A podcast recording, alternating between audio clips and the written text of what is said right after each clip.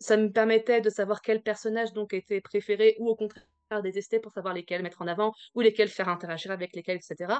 Et au contraire, c'était aussi déjouer les pronostics parce que les gens font beaucoup d'hypothèses, se disent ah, j'aimerais tellement que ce personnage finisse avec tel personnage. Ah oui, mais en fait, pour tel événement, il s'est passé ça et ça. Et du coup, ça nous oblige à penser un petit peu hors des cases et à se dire donc je vais faire l'inverse.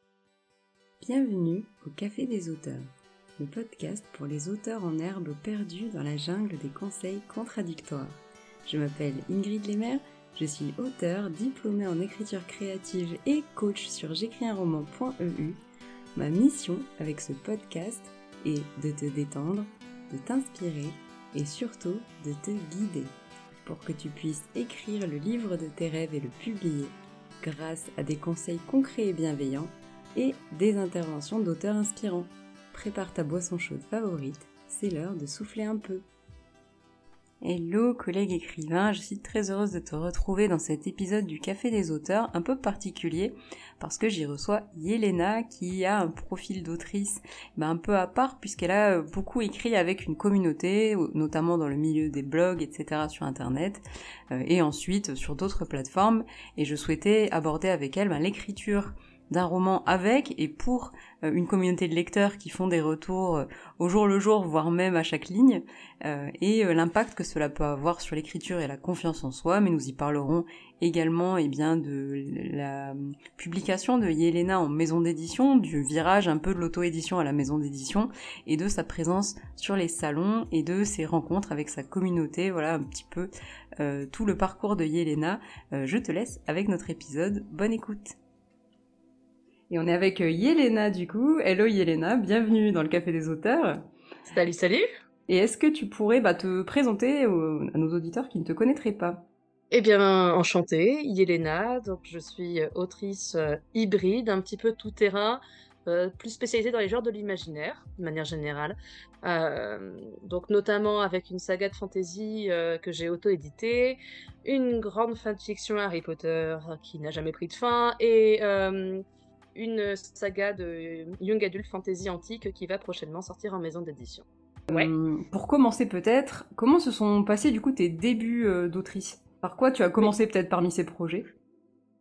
Au tout tout début, alors c'était même pas un de ceux-là, moi j'ai commencé, euh, oh fut un temps, euh, les temps immémoriaux euh, des internets des années 2000, sur des forums obscurs codés en HTML.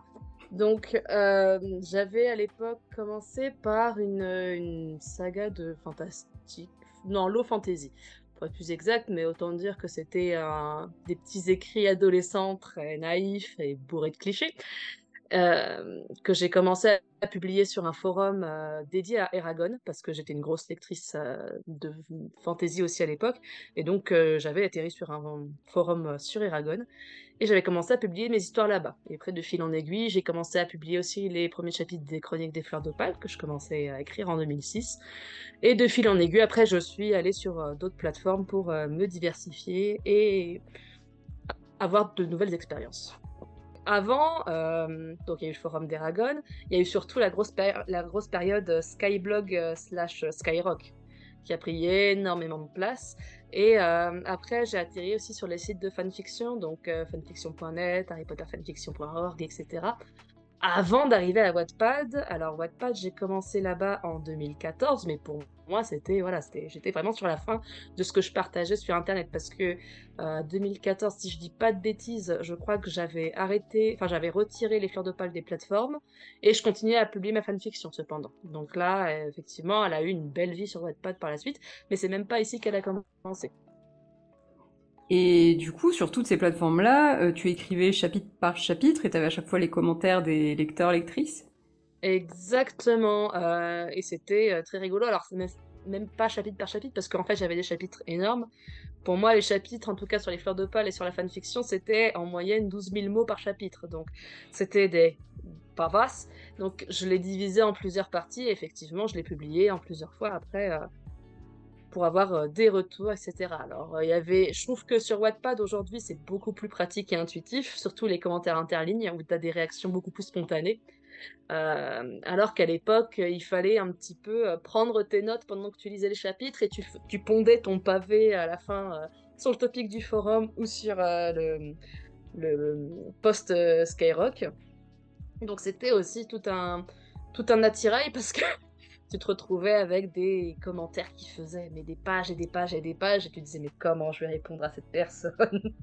C'était des expériences différentes dirons-nous mais en tout cas il y avait le côté euh, euh, retour du lecteur euh, qui était très déjà très gratifiant et qui apportait beaucoup en termes de réflexion autour de l'intrigue après parce qu'on avait des réactions sur des scènes, des événements, des personnages, et les, les lecteuristes nous apportaient leurs avis.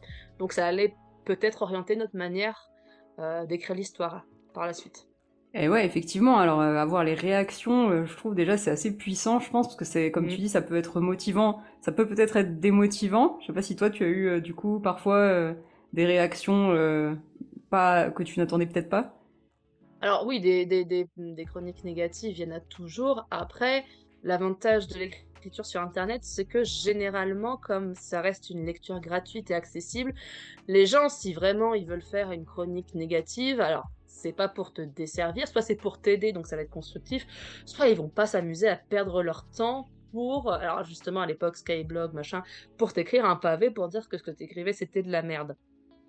Il y en avait qui le faisaient, hein, mais je pense que c'était vraiment de la méchanceté. Euh, et donc on prenait beaucoup plus de recul par rapport à ça. Tandis que quand euh, on passe du côté édition, donc avec un livre publié, là on passe dans un autre système puisqu'il y a un côté financier, donc le lecteur attend un peu un retour sur investissement. T'as vendu un livre, c'est un objet, c'est une marchandise, donc évidemment là t'es plus euh, exposé à des retours négatifs ou mitigés, pas forcément constructifs parce que bah, ces retours-là sont pas voués à faire en sorte que l'œuvre s'améliore. Et donc euh, voilà, on passe vraiment d'un système à l'autre. Et euh, effectivement, au sujet de l'auto-édition, on en parlera, euh, je pense, un peu plus tard, euh, parce qu'il y a beaucoup à dire là-dessus. Mais au niveau toujours de l'écriture en ligne, donc effectivement où on échange avec les lecteurs, est-ce que ça t'a amené vraiment à, à, écrire différemment, à changer peut-être d'avis, d'idée, d'avoir ces retours-là? Pas forcément complètement de changer d'idée parce que j'avais toujours ma trame principale que je gardais en tête. Mais après, moi, dans, ma, dans mon processus d'écriture, je me laisse toujours une certaine marge d'improvisation. Et euh, donc, ça me permettait d'exploiter justement un petit peu ce terrain en, jachère euh, que je me disais, bon, je sais pas ce que je vais en faire, mais on laisse ça tranquille. Et au moment venu, on l'exploitera de, de la bonne manière. Ça me permettait de savoir quel personnage donc était préféré ou au contraire détester pour savoir lesquels mettre en avant ou lesquels faire interagir avec lesquels, etc. Et euh, au contraire, c'était aussi déjouer les pronostics parce que les gens font beaucoup d'hypothèses, se disent ah j'aimerais tellement que euh, ce personnage finisse avec tel personnage, ah oui mais en fait pour euh, tel événement il s'est passé ça et ça. Et du coup ça nous oblige à penser un petit peu hors des cases et à se dire donc je vais faire l'inverse. Comme ça, je paraîtrai absolument pas prévisible, parce que si je prends leur direction euh, ou quoi, euh, ce serait dommage aussi. Donc, parfois, ça permet de les surprendre encore plus. Et de manière générale, euh, recevoir des, des, avis comme ça, un peu au fil de l'eau, alors qu'on écrit, euh, je sais que ça conviendrait pas à tous les types d'auteurs. Euh, je pense notamment à Aurélie Wellenstein qui sur le podcast nous disait qu'elle préférait écrire la porte fermée euh, et une fois le livre terminé, le, on va dire ouvrir la porte. Est-ce que toi, ça t'a peut-être aussi donné confiance du coup d'avoir ces retours au fil de l'eau? Oui et non. Alors oui, dans le sens effectivement, ça apporte de la reconnaissance à ton travail, dans le sens où tu te sens pas tout à fait seul en fait, sachant que c'est un processus très très long l'écriture, c'est pas une passion euh, commune dans le sens où les résultats tu l'as très tard par rapport au début et au commencement, donc c'est un investissement de temps et d'énergie où tu tu te démotives très vite, donc le côté retour chapitre par chapitre te permet au moins de tenir sur la longueur et de continuer à te motiver petit à petit. En revanche, euh, donc là j'ai fait l'expérience avec le, livre que je vais éditer l'année prochaine, euh, où là par contre justement je n'ai pas pu partager l'histoire euh, sur les réseaux ou avec mes lectrices. Et euh, c'était une toute nouvelle expérience. Alors, c'était très intéressant parce que ça m'a permis vraiment de, de me faire confiance à moi et de me dire bon, allez, tu fonces, tu fais les idées comme euh, tu penses qu'elles sont bonnes. Et finalement, j'ai été extrêmement rapide sur l'écriture, puisque je l'ai terminé en cinq mois. Mais en même temps, c'est un petit peu le saut dans le vide. Et ça fait peur parce que on ne sait pas si on va dans la bonne direction, on ne sait pas si on investit les bons personnages dans le sens où on se dit ah celui-là je l'aime beaucoup donc je le mets en avant, mais ça se trouve les lecteuristes vont le détester donc est-ce que c'était le bon plan aussi? Voilà, c'est un petit peu un on, avance à tâtons. Donc heureusement sur ce coup j'ai réussi à, être entouré d'une super euh, équipe de bêta lectrices et après pour le tome 2 j'ai une, euh, une lectrice qui est vraiment restée pour euh, me faire les retours chapitre par chapitre. Donc euh, là-dessus, ça me permettait vraiment d'avoir un petit fil qui me guidait. Parce que même si j'écrivais tout d'un coup, c'était juste pour me dire c'est bon, tu prends la bonne direction, vas-y, continue, fonce, euh, tu, tu te plantes pas. Et après, du coup, l'expérience maison d'édition et l'expérience plutôt réseau interactive, etc., t'as une préférence? Oh, c'est très différent. Euh, ça n'a absolument rien à voir. Euh, disons que euh, sur le côté réseau, tu as tout l'aspect plus participatif.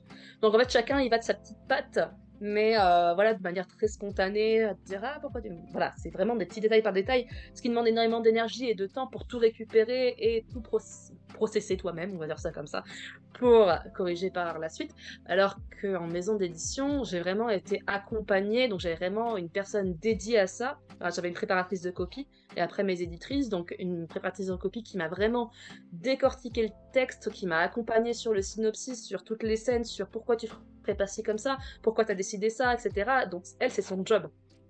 Et j'ai senti que c'était vraiment très professionnel, très pointé, très poussé, très ciblé, et donc ça m'a permis d'être très efficace. C'est vrai qu'on a je pense que les résultats, au final, sont globalement les mêmes, mais euh, le temps que tu y mets n'est pas identique par contre. C'est vrai qu'avec la maison d'édition, bah, c'est professionnel, donc pof, on sait où on va, on sait euh, en combien de temps, quel deadline, et euh, voilà. Cet accompagnement-là avec la maison d'édition était dès l'écriture du premier jet?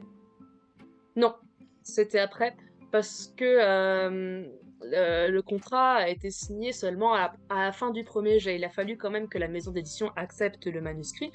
Donc, euh, j'ai pas pu, euh, j'ai pas pu bénéficier de cet accompagnement pour le, premier.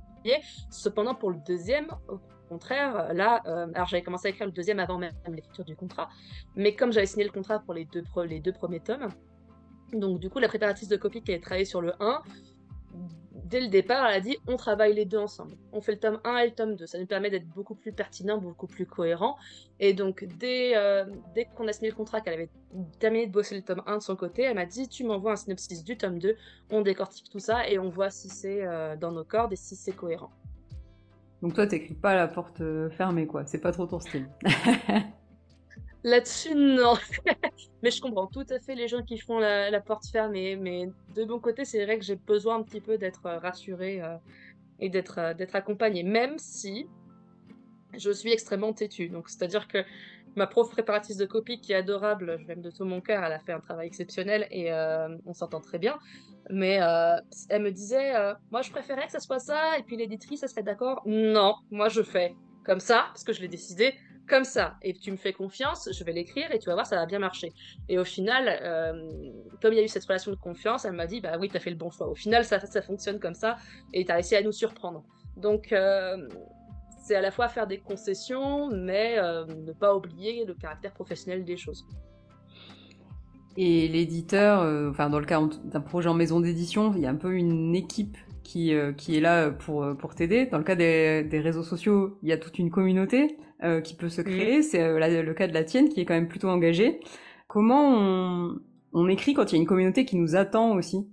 Euh, Est-ce que ça, ça peut donner des moments de, de doute ou d'inquiétude de, se dire est-ce que est-ce qu'ils vont bien réagir euh? Oui et non, parce que bon, j'ai de la chance d'avoir une communauté qui m'a largement fait confiance, même dans mes choix les plus délirants. Donc, je, pense qu'au contraire, parfois la prise de risque est appréciée et euh, le côté surprise aussi. Je pense que faire du réchauffé parce que le premier a bien marché, c'est pas forcément une bonne idée.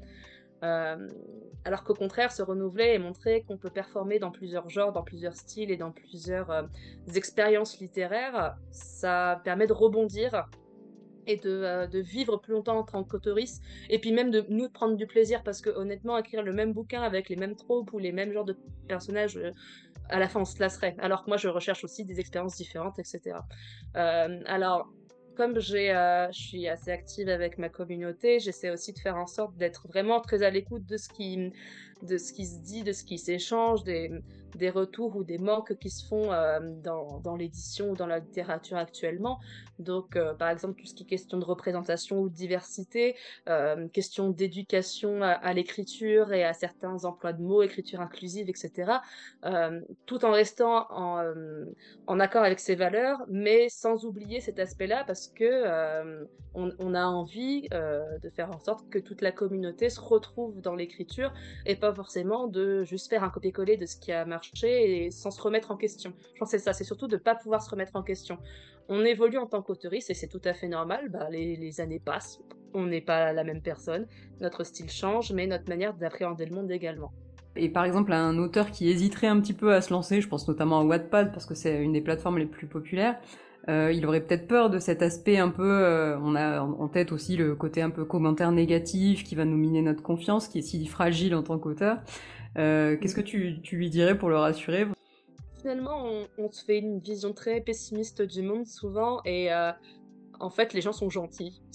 c'est vraiment quelque chose dont on se rend compte quand on fait bah, justement des salons ou qu'on se livre un peu plus nous-mêmes sur les réseaux sociaux, c'est qu'on se rend compte que les gens, ils sont gentils et que euh, quand on lit un, lien d'empathie avec sa communauté son lectorat, on a euh, des retours là-dessus. Et les gens seront prêts à nous porter et au final, ça vaudra largement plus que n'importe quel commentaire négatif d'une personne lambda qui n'a pas, pris pas pris le temps d'essayer d'aller plus loin. quoi.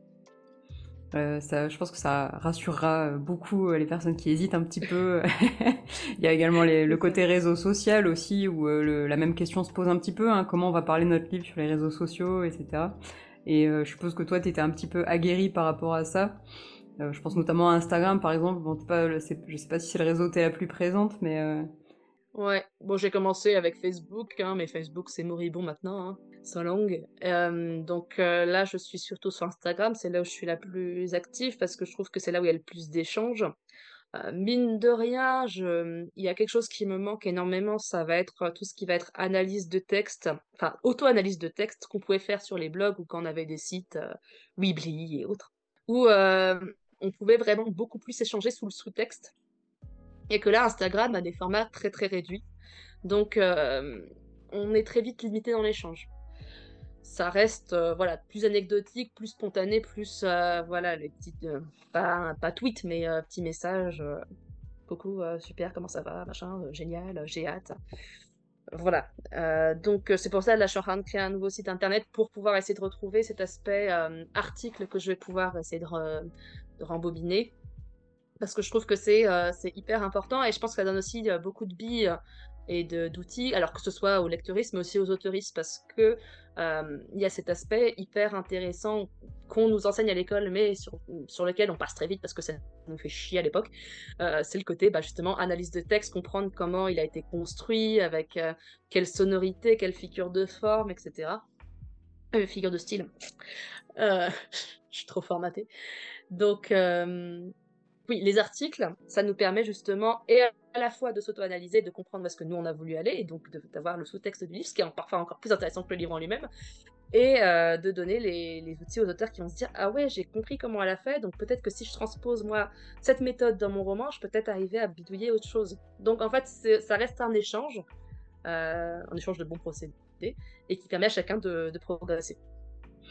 Et tu avais un, un, blog du coup toi où tu partageais un petit peu ton processus d'écriture euh, parce que tu as parlé de Skyblog euh, pour publier euh, des textes mais tu partageais aussi comment tu avais pensé les textes etc. Alors c'est ça. Alors j'avais donc donc j'avais le, blog des fleurs d'opale, donc j'avais tous les chapitres en ligne et après j'avais tout ce qui était bah, justement euh, construction de personnages, interview des personnages.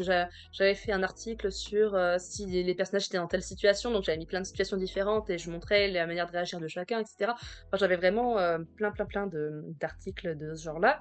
Et en parallèle, j'avais fondé avec Olivia Gomez l'association Génération Écriture donc là, on s'était vraiment spécialisé dans la hum, rédaction d'articles articles d'aide à l'écriture. Donc ça regroupait que ce soit des fiches de vocabulaire, des comment construire une carte en fantaisie, la, médecine au Moyen Âge, enfin des trucs très divers et variés. Et on avait regroupé ça donc avec l'équipe suivante dans un codex d'aide qui faisait 300 pages. Alors les articles sont plus tout à fait d'actualité, hein, parce qu'il a été posté en 2012, non, n'importe quoi, 2014 ou 2013. bref, le, truc a plus de 10 ans. Euh, presque 10 ans, et euh, donc il est plus tout à fait à jour. Après, il est quand même bien utile pour justement avoir quelques sources, mais euh, c'était important pour nous vraiment de partager notre expérience et de compiler tout ça pour un libre accès à toutes les personnes qui souhaitaient elles-mêmes s'essayer. C'était un peu le retour à la communauté de ce qu'elle t'avait apporté, peut-être? Peut-être. Après, c'est vrai que euh, on a, euh, en tant qu'autoriste, surtout quand on sévit sur les réseaux sociaux, beaucoup de, questions qui reviennent en MP ou euh, de demandes d'aide, etc. Et on n'a pas le temps de faire du coaching individuel. Donc, on essaie de renvoyer vers ce genre de, de site ou de système qui permet aux gens d'aller piocher leurs propres ressources. Oh oui, je confirme tout à fait pour les questions qui reviennent quotidiennement, plusieurs fois par jour, par semaine. Pour changer un petit peu de, l'univers, euh, moi je t'ai rencontré en salon et euh, j'ai cru comprendre que tu en faisais pas mal. Euh, est-ce que c'est un, c'est un choix de ta part pour rencontrer peut-être ces personnes virtuelles plutôt en physique ou est-ce qu'il y a d'autres motivations à ça? Oui, alors les salons, je les ai connus justement quand j'étais avec l'association Génération Écriture, parce que donc avant de, de, publier, donc j'étais à la tête de cette association et qu'on qu'on amenait euh, à plusieurs endroits de France, donc on faisait des salons déjà à l'époque. Donc je connaissais déjà bien l'univers des salons, mais j'ai rencontré beaucoup d'éditeuristes, de lecteuristes, etc. Et j'ai tout de suite beaucoup aimé cette ambiance. Et euh, je me suis beaucoup projetée moi-même en tant qu'autrice en me disant, bah, euh, le jour où je publierai un livre, j'ai envie d'être ici. J'ai envie de présenter mon livre, j'ai envie de, rencontrer des gens et des, passionnés. Donc, en fait, la question s'est pas trop posée longtemps euh, dès que le livre est paru. En fait, même avant que le livre paraisse, j'avais déjà contacté euh, des salons pour pouvoir exposer à la prochaine édition. Et alors, les ton premier salon, par exemple, par, après euh, autant d'années euh, en virtuel, euh, est-ce que tu as peut-être un moment à nous à partager avec nous? Sur le tout premier salon, alors le premier salon c'était assez rigolo parce que en fait ce qui s'est passé c'est que donc j'ai une amie bah, Guillou qui a, qui a édité chez Hachette aussi du coup qui avait décidé de fonder un salon en région parisienne qui malheureusement n'a fait qu'une seule édition mais elle m'avait demandé à l'époque, comme euh, ça sortait euh, vraiment pile poil en même temps que le roman, elle m'a dit est-ce que tu pourrais faire en sorte que bah, donc les fleurs d'opale sortent un peu en même temps et d'être un petit peu notre invité d'honneur pour, euh, pour pouvoir attirer du monde. Donc j'avais accepté avec grand plaisir. le salon n'avait pas amené beaucoup de visiteurs malheureusement, mais toujours de très belles rencontres et des gens qui justement étaient venus exprès parce que c'était la sortie de mon livre. Et notamment j'ai eu une, personne malentendante que je ne connaissais absolument pas, qui a traversé la salle comme une fusée, qui a pris le livre et qui m'a et qui a essayé de m'expliquer en fait qu'elle était vraiment fan et qu'elle le voulait. Donc euh, ça m'a fait super plaisir euh, voilà d'avoir un petit peu ce, côté finalement lectorat que je ne connais pas mais qui eux connaissent. et qui, sont vraiment très très heureux d'avoir enfin l'objet livre dans leurs mains quoi. Ça, c'était vraiment pour le tout premier salon que j'avais, fait avec les fleurs de ouais. Et aujourd'hui, les salons, euh, tu, tu en fais combien par an, par exemple? Là, maintenant, j'en fais beaucoup moins. Euh, la première année, donc en 2017-2018, j'en faisais beaucoup. Euh, novembre 2017, je crois que j'en ai fait 4 en un mois. Donc, c'était énorme. Là, aujourd'hui, j'ai vraiment fait une sélection pour ne garder que là où je vendais le plus et là où je me sentais le mieux.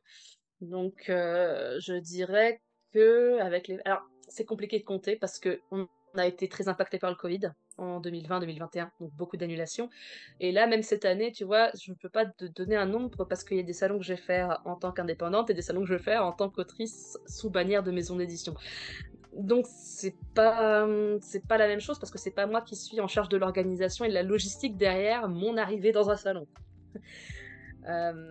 mais sinon, ouais, j'en fais, allez, je dirais 5-6 par an maintenant, à peu près parce que c'est quand même assez euh, chronophage, j'imagine, du point de vue. Alors, je pense plutôt au salon que tu fais en tant qu'indépendante, de l'organisation, de la logistique, etc. Et puis euh, aussi pour euh, l'avoir, pour t'avoir vu en salon, toi, tu as un sacré stand, tu as plusieurs livres, tu as également des objets autour de, de ton univers. comment ça, ça s'est construit, ce, enfin, un peu ta présence en salon finalement? Bah, petit à petit, après, on s'est aussi beaucoup reposé sur, tous les goodies que nous a apporté la campagne Ulule, parce que je suis passée par une campagne Ulule pour le financement du premier livre. Donc dès le départ, il y a eu beaucoup de petits à côté que je pouvais donner ou vendre sur stand. Mais après, ça a toujours été un petit peu mon kiff de, faire un joli stand bien fourni pour, pour attirer le chaland, même juste pour la discussion, hein, juste pour le plaisir de la rencontre. bon, malheureusement, ça m'a obligé à investir dans une, nouvelle voiture. Hein. 2020, j'ai changé de gabarit pour passer à beaucoup plus gros. Donc, euh, effectivement, ça demande beaucoup de logistique, mais euh, je, suis, je suis très contente de pouvoir proposer tous ces à côté parce que c'est vraiment euh, ce qui montre l'univers et l'ambiance du livre. C'est-à-dire là, un petit peu le, ouais, les visuels graphiques, un petit peu un avant, un avant-première, enfin, un aperçu des personnages, et pouvoir être accessible à des gens qui vont pas forcément soit se reconnaître dans le dans le livre ou dans, les, dans le thème, etc. Mais juste de se dire, ah bah j'aime beaucoup cette carte personnage, je vous la prends, euh, je l'accrocherai dans ma chambre, ou un petit marque-page, ah bah je le ferai à ma grand-mère. Voilà, le côté, euh, voilà, ma, passion de l'écriture va au-delà de juste l'histoire euh, qui, qui se partage entre passionnés, mais qui va aussi toucher plein d'autres gens et faire des heureux. C'est un peu une porte d'entrée en fait vers, vers ton univers à toi, je trouve. En tout cas, comment toi tu le, tu le vois. C'est ça, c'est un peu ça, une porte d'entrée. Puis euh, le fait est que les salons, bah maintenant je fais que des salons d'imaginaire surtout, parce que c'est là où, euh, ça marche le mieux, mais euh, d'avoir des gens qui reviennent année après année, pas forcément en achetant, hein, mais juste la première fois, ils nous voient, ils font bonjour, puis la deuxième fois, mais je vous ai déjà vu en salon, vous, la dernière fois, et puis la troisième fois, hop, ils papotent un peu plus, ah oui, donc ce salon, il s'était passé ça, ça, ça, ça.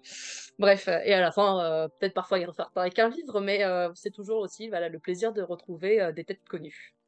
Alors du coup, on a parlé bah, des salons, de ta communauté, euh, tu as déjà euh, partagé quelques petites anecdotes, mais euh, est-ce que tu aurais peut-être ouais, un moment mémorable ou qui représente un petit peu ce que c'est d'écrire avec une communauté? Je pense notamment aux auteurs qui hésitent justement à se lancer, qui se représentent pas forcément très bien. voilà, j'en ai eu plein des, anecdotes avec ma communauté, enfin tous les, les petits cadeaux apportés, les petites attentions, des cosplays, des choses comme ça. Mais le plus gros moment ah, vraiment l'aspect communauté qui a pris une proportion énorme, c'était justement bah, à l'automne 2017. Je passais une passe pas super agréable. Et, en fait, plusieurs personnes de ma communauté avaient pris l'initiative de monter une cagnotte avec toute la communauté pour m'offrir une box cadeau, donc vraiment une box, une boîte, euh, qu'ils avaient rempli d'objets après euh, divers et variés pour un petit peu euh, self-care. Donc j'avais une bouillotte, un mug Harry Potter, j'avais plein de créations de tous les fans. Ils m'avaient donné une clé USB en forme de rose où dedans ils avaient compilé plein de dessins scannés, de petits textes, de petits mots, de voilà, ils fait plein de choses. Qu'est-ce qu'ils avaient fait? Ils avaient vraiment mis plein de trucs. Hein. La boîte était énorme et un bouquet de roses aussi. Et euh, donc, ils s'étaient pointés, vraiment. Ils étaient combien au stand Je sais plus. Ils étaient venus à 5-6, hum, je crois, pour m'offrir le cadeau. Et puis, en parallèle, ils avaient euh, diffusé le live. Euh, bon, à l'époque, c'était sur Facebook. Donc, il y avait toute la communauté derrière qui avait interagi pour me dire que, bah voilà, ils étaient présents, même s'ils étaient loin. et qu'ils étaient heureux de me voir en salon. Et que, voilà, ils. Ils voulaient, ils, voulaient que je sache que j'étais pas seule. Donc voilà, là là-dessus, c'était vraiment un moment très très fort en émotion. Ah ouais, j'imagine clairement, euh, pour l'avoir expérimenté à toute petite échelle, alors euh, là, euh, ça devait vraiment être quelque chose. Ah ouais, c'était fou. On a parlé assez rapidement de, tes choix d'édition, parce qu'effectivement, donc tu as commencé par l'auto-édition, et là, ton dernier projet, c'est en maison d'édition, c'est ça? Mm-hmm. Euh, Est-ce qu'il y a une raison euh, à ces différents choix? Je pense notamment au fait euh, d'avoir de choisir l'auto-édition à la base.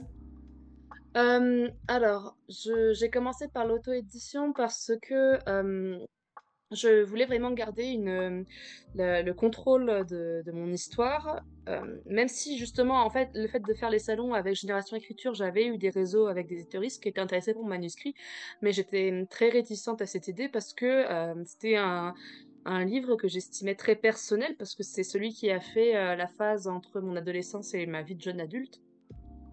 Et euh, comme je connaissais un petit peu les coulisses de l'édition, je savais que forcément il y allait avoir beaucoup de passages coupés, parce que c'est un gros livre, et euh, quand on est primotrice, donc c'est-à-dire autrice euh, débutante, en tout cas dans le milieu de l'édition, les éditeurs sont très frileux d'aller publier un inconnu au bataillon avec une série de fantasy qui fait des qui fait quatre tomes avec des, volumes énormes.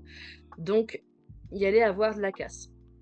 J'avais pas forcément envie de ça, premièrement. Deuxièmement, comme euh, je l'ai dit euh, précédemment, j'avais à cœur de garder euh, ma patte sur l'univers.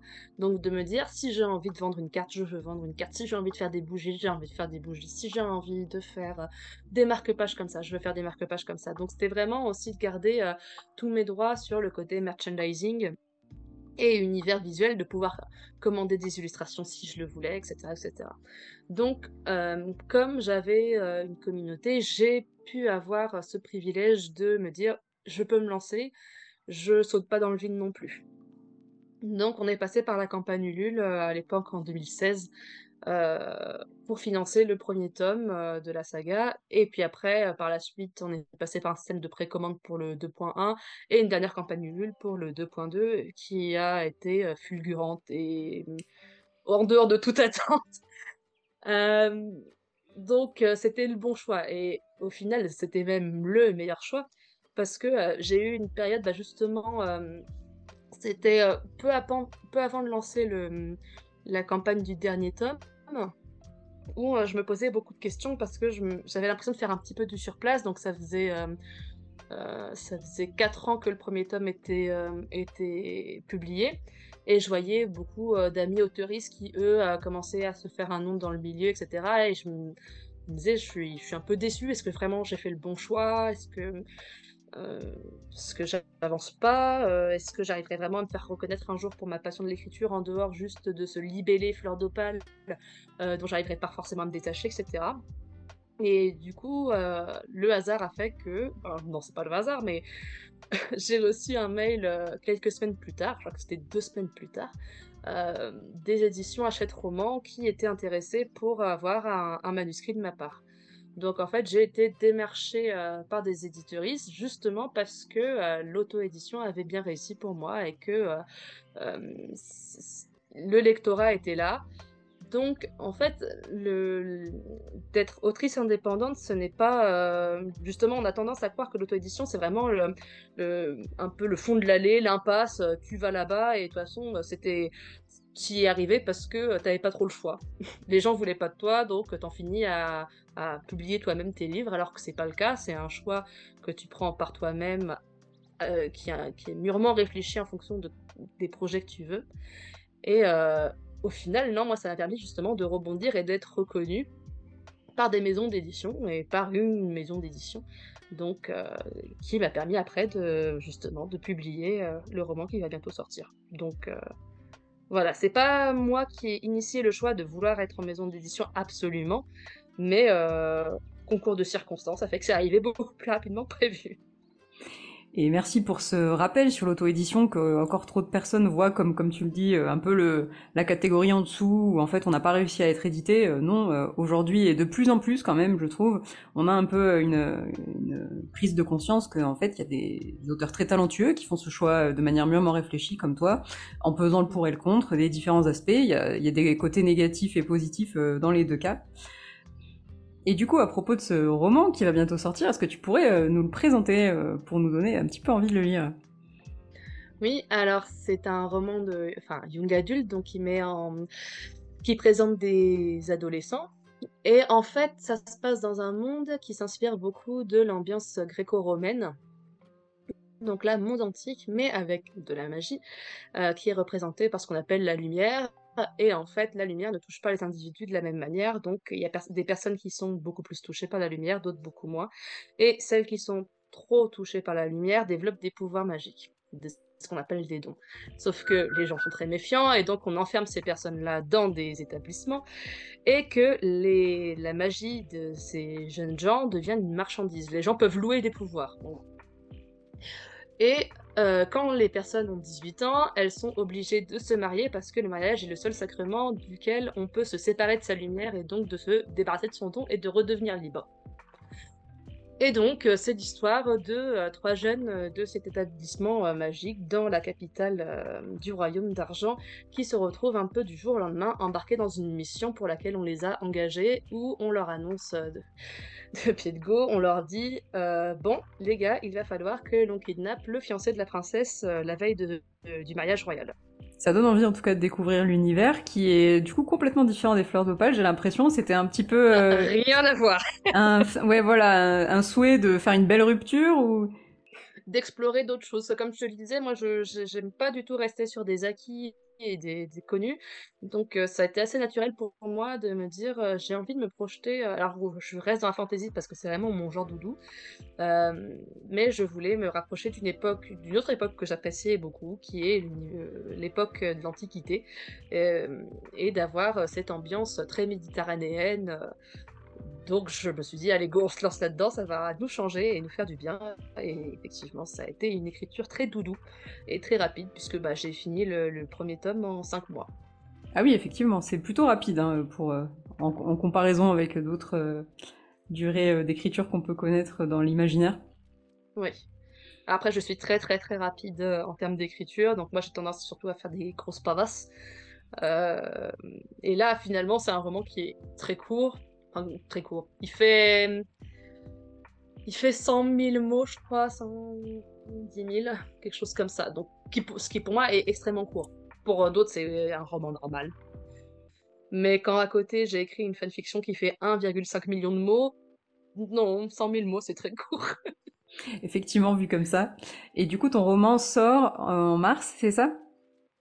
Le 15 mars 2023, c'est ça, chez Hachette Roman. Ben, on ira le découvrir euh, avec grand plaisir, clairement. Alors c'est vrai que dans la catégorie exploration de différents univers, tu as aussi exploré l'univers de la fanfiction. Alors tu nous as parlé d'Eragon, je sais qu'il y avait une fanfiction Harry Potter aussi. C'est effectivement euh, euh, le, côté se plonger dans tous ces univers-là qui a lancé cette idée de d'écrire des fanfictions, qui est quand même pas banale. Euh, pas du tout. pas du tout. Alors en fait, euh, bon, quand j'ai commencé à explorer les internets euh, au début des années 2000, les fanfictions se faisaient beaucoup. alors c'était Harry Potter, il y avait aussi Tokyo Hotel à l'époque. il y a eu des fanfictions Star Wars. Là, les, les, plus jeunes d'entre nous ne connaissent pas Tokyo Hotel. à certains, ça leur fera un petit voyage dans le temps. Voilà. Il n'y a jamais eu autant d'Allemands LV2 après. Hein. Et donc, euh... non, c'était pas du tout pour ça que j'avais hum, fait une fanfiction. C'est venu bien après, hein. c'est venu en 2012, donc j'écrivais déjà depuis 6 ans à l'époque. Et euh, c'était plus le côté euh, que les, les fanfictions étaient vraiment des considérées comme des rebuts de l'écriture sur internet en mode euh, les fanfictions euh, c'est forcément de la merde, c'est des gens qui n'ont pas d'imagination et qui ont besoin de pomper l'univers des autres euh, pour écrire leurs propres histoires. Donc à l'époque sur Skyblog il y avait ce qu'on appelle des répertoires, c'était des blogs qui s'occupaient de répertorier toutes les histoires qu'il y avait sur internet, parfois d'en faire une petite critique pour donner envie, etc. C'était le bookstagram d'avant quoi. Et euh, il y avait beaucoup de répertoires qui, euh, d'office, refusaient les fanfictions en disant euh, c'est, de la merde, on les prend pas, ça vaut pas la peine. Et donc j'ai décidé d'aller à contre-courant pour prouver le contraire et dire non, on peut faire des fanfictions qui sont de bonne qualité, qui sont recherchées, etc.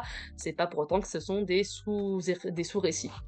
Et donc je me suis lancée dans une fanfiction qui aujourd'hui euh, est plus long que la saga Harry Potter dans son entier. Donc au final, euh, le, pari a été réussi. Euh, voilà, je suis allée un peu plus loin que prévu hein, parce qu'au départ, je suis juste partie de je peux te prouver que c'est moi qui ai raison et pas toi. Donc c'était même pas une envie de. Enfin, si j'étais très attachée à cet univers, mais j'avais aussi.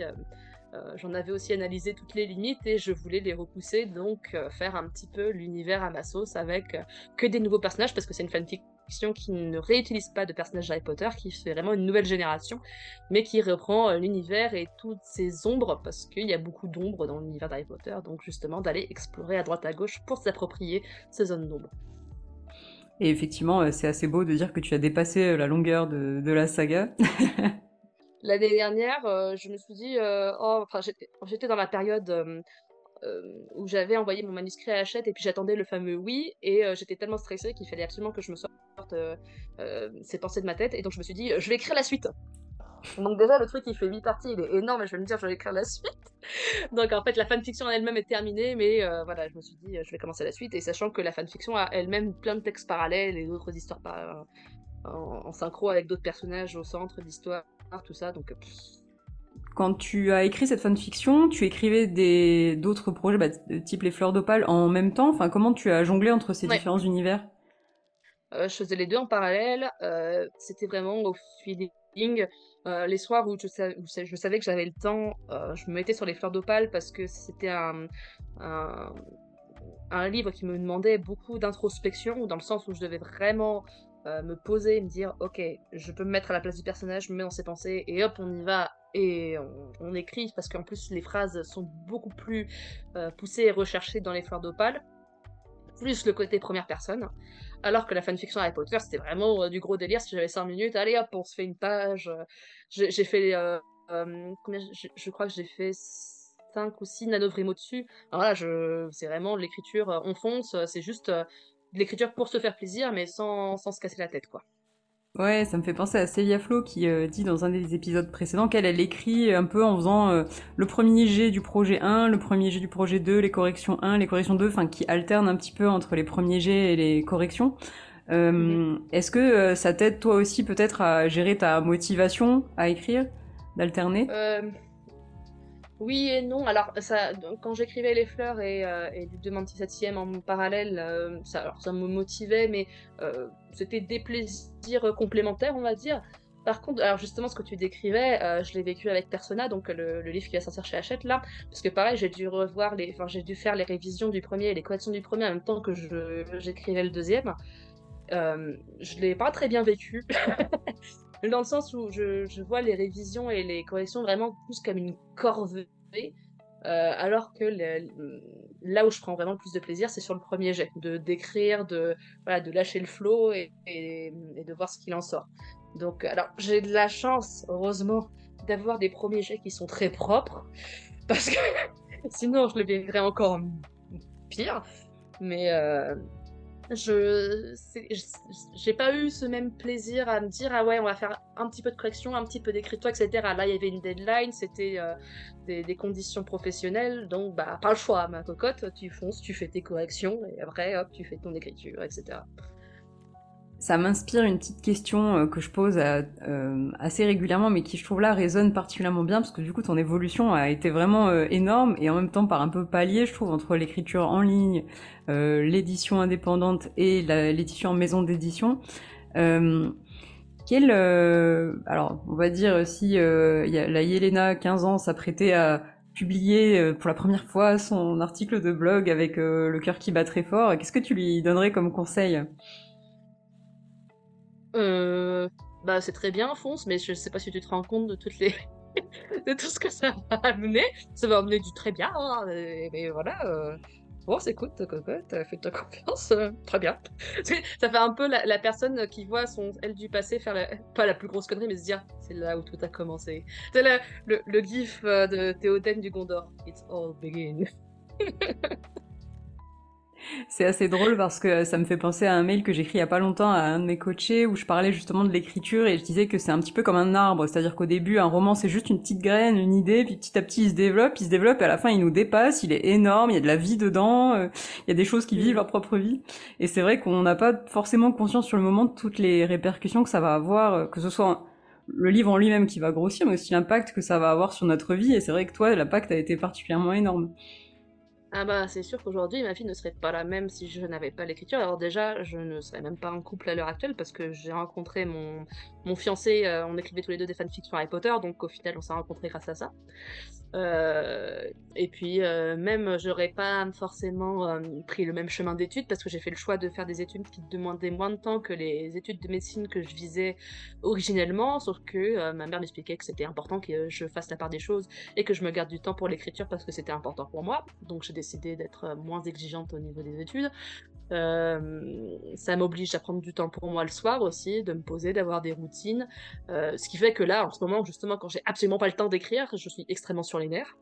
Donc, mine de rien, ça a aussi beaucoup de conséquences parce que ça fait vraiment partie de la routine. Est-ce que, euh, pour finir un peu cet épisode riche en, en enseignement, j'ai envie de dire, et aussi en coulisses de l'écriture de ton côté, est-ce que tu pourrais nous parler de tes futurs projets, s'il y a? Euh, bah déjà, je vais, il faut que je continue Persona. Donc là, j'ai euh, donc le tome 1 sort en, mars, le tome 2 sort en septembre. Il est déjà bouclé, euh, tout est fini. normalement, et on l'espère, tout dépendra du succès du premier. Le tome 3 sortira, voilà, ça sera pour conclure la, la, trilogie. Et en fonction, je me laisse un petit peu, voilà, guider en fonction des envies. J'ai beaucoup de projets en attente qui sont dans ma tête, notamment un qui serait du solar punk, euh, mais plus euh, en fait il est inclassable, euh, c'est une, histoire un peu inclassable, mais qui se rapproche un petit peu plus. Ah non, c'est trop compliqué à expliquer. Mais en gros, c'est de la science-fiction sociale, on va dire ça comme ça. La science-fiction, l'anticipation, sans le côté hyper technologique. Au contraire, ça va être plus un retour à la nature, mais en utilisant de la technologie d'une bonne manière, etc et des questions sociales euh, et engagées qui rentrent euh, en ligne de compte. Voilà. Donc, rien à voir avec ce que j'ai fait euh, en fantasy, mais qui garde toujours le côté imaginaire qui me tient à cœur. Parce que c'est vrai que dans mes lectures habituelles, j'ai beaucoup de mal à me détacher des gens de l'imaginaire. Eh bien, merci beaucoup en tout cas, Yelena. On se, on se donne rendez-vous du coup le 15 mars pour découvrir Persona en librairie. un petit mot de la fin? Euh, foncez, vous avez rien à perdre. Euh. bon, à part de très longues heures et de beaucoup de litres de thé, mais euh, selon vos choix de boissons, évidemment. Mais euh, voilà, ça n'apporte, je trouve, que du bonheur et des expériences qui font grandir. Bah, merci Yelena et je valide totalement ce petit mot de la fin. merci à toi.